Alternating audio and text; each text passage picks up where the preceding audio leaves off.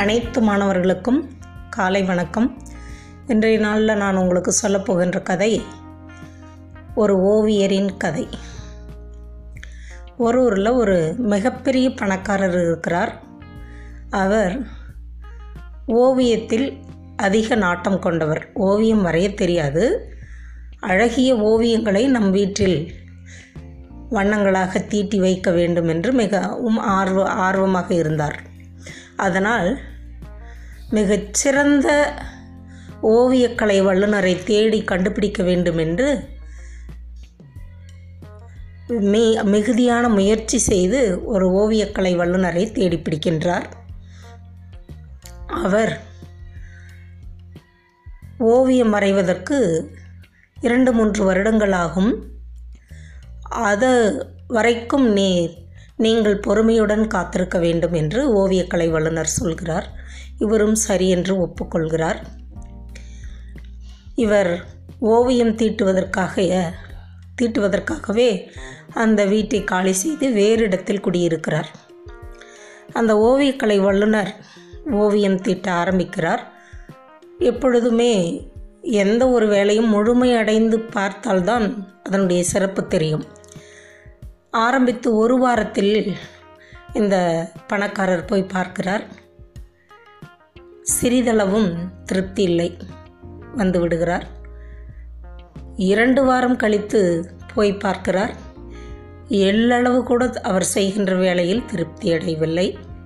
வந்து விடுகிறார். மூன்றாவது வாரம் போய் பார்க்கிறார். அப்பொழுதும் திருப்தி அடையவில்லை. நான்காவது வாரம் போய் பார்க்கிறார். சுத்தமாக அவருக்கு பிடிக்கவே இல்லை.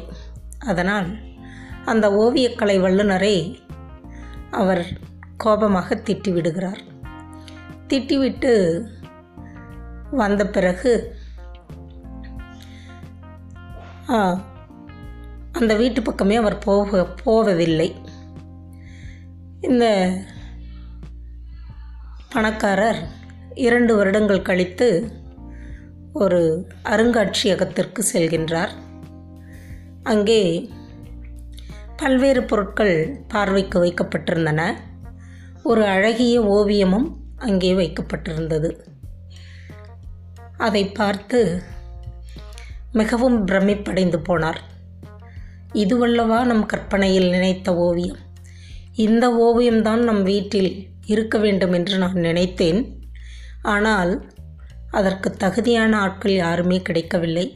இந்த ஓவியத்தை வரைந்த கலை வல்லுனர் யாராக இருக்கும் என்று அந்த அருங்காட்சியகத்தில் கேட்டு அந்த கலை வல்லுநரை இவர் சென்று போய் பார்க்கிறார்.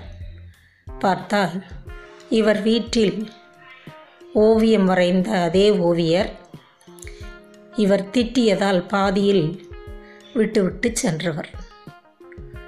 அப்பொழுது இந்த ஓவியத்தை விலைக்கு வாங்க வேண்டும் என்று இந்த பணக்காரர் கேட்கிறார். மியூசியத்தில் அருங்காட்சியகத்தில் இருக்கின்ற ஓவியம் விற்கப்பட மாட்டாது. அந்த ஓவியரும் மீண்டுமாக வரைந்து தருவதாக ஒப்புக்கொள்ளவில்லை. ஏனால் ஏனென்றால் அவர் பேசிய வார்த்தைகள் அப்படி. எந்த ஒரு காரியத்திலும் இப்படிப்பட்ட அவசர புத்தியுள்ளவர்களாக நாம் இருக்கக்கூடாது. அவர் பொறுமையாக இருந்திருந்தால் கண்டிப்பாக அந்த அழகிய ஓவியம் அவருடைய வீட்டில் இருந்திருக்கும். அவர் பொறுமை இழந்ததனால் விலை கொடுத்தும் வாங்க முடியவில்லை. அந்த ஓவியரை வைத்தும் வரைய முடியவில்லை.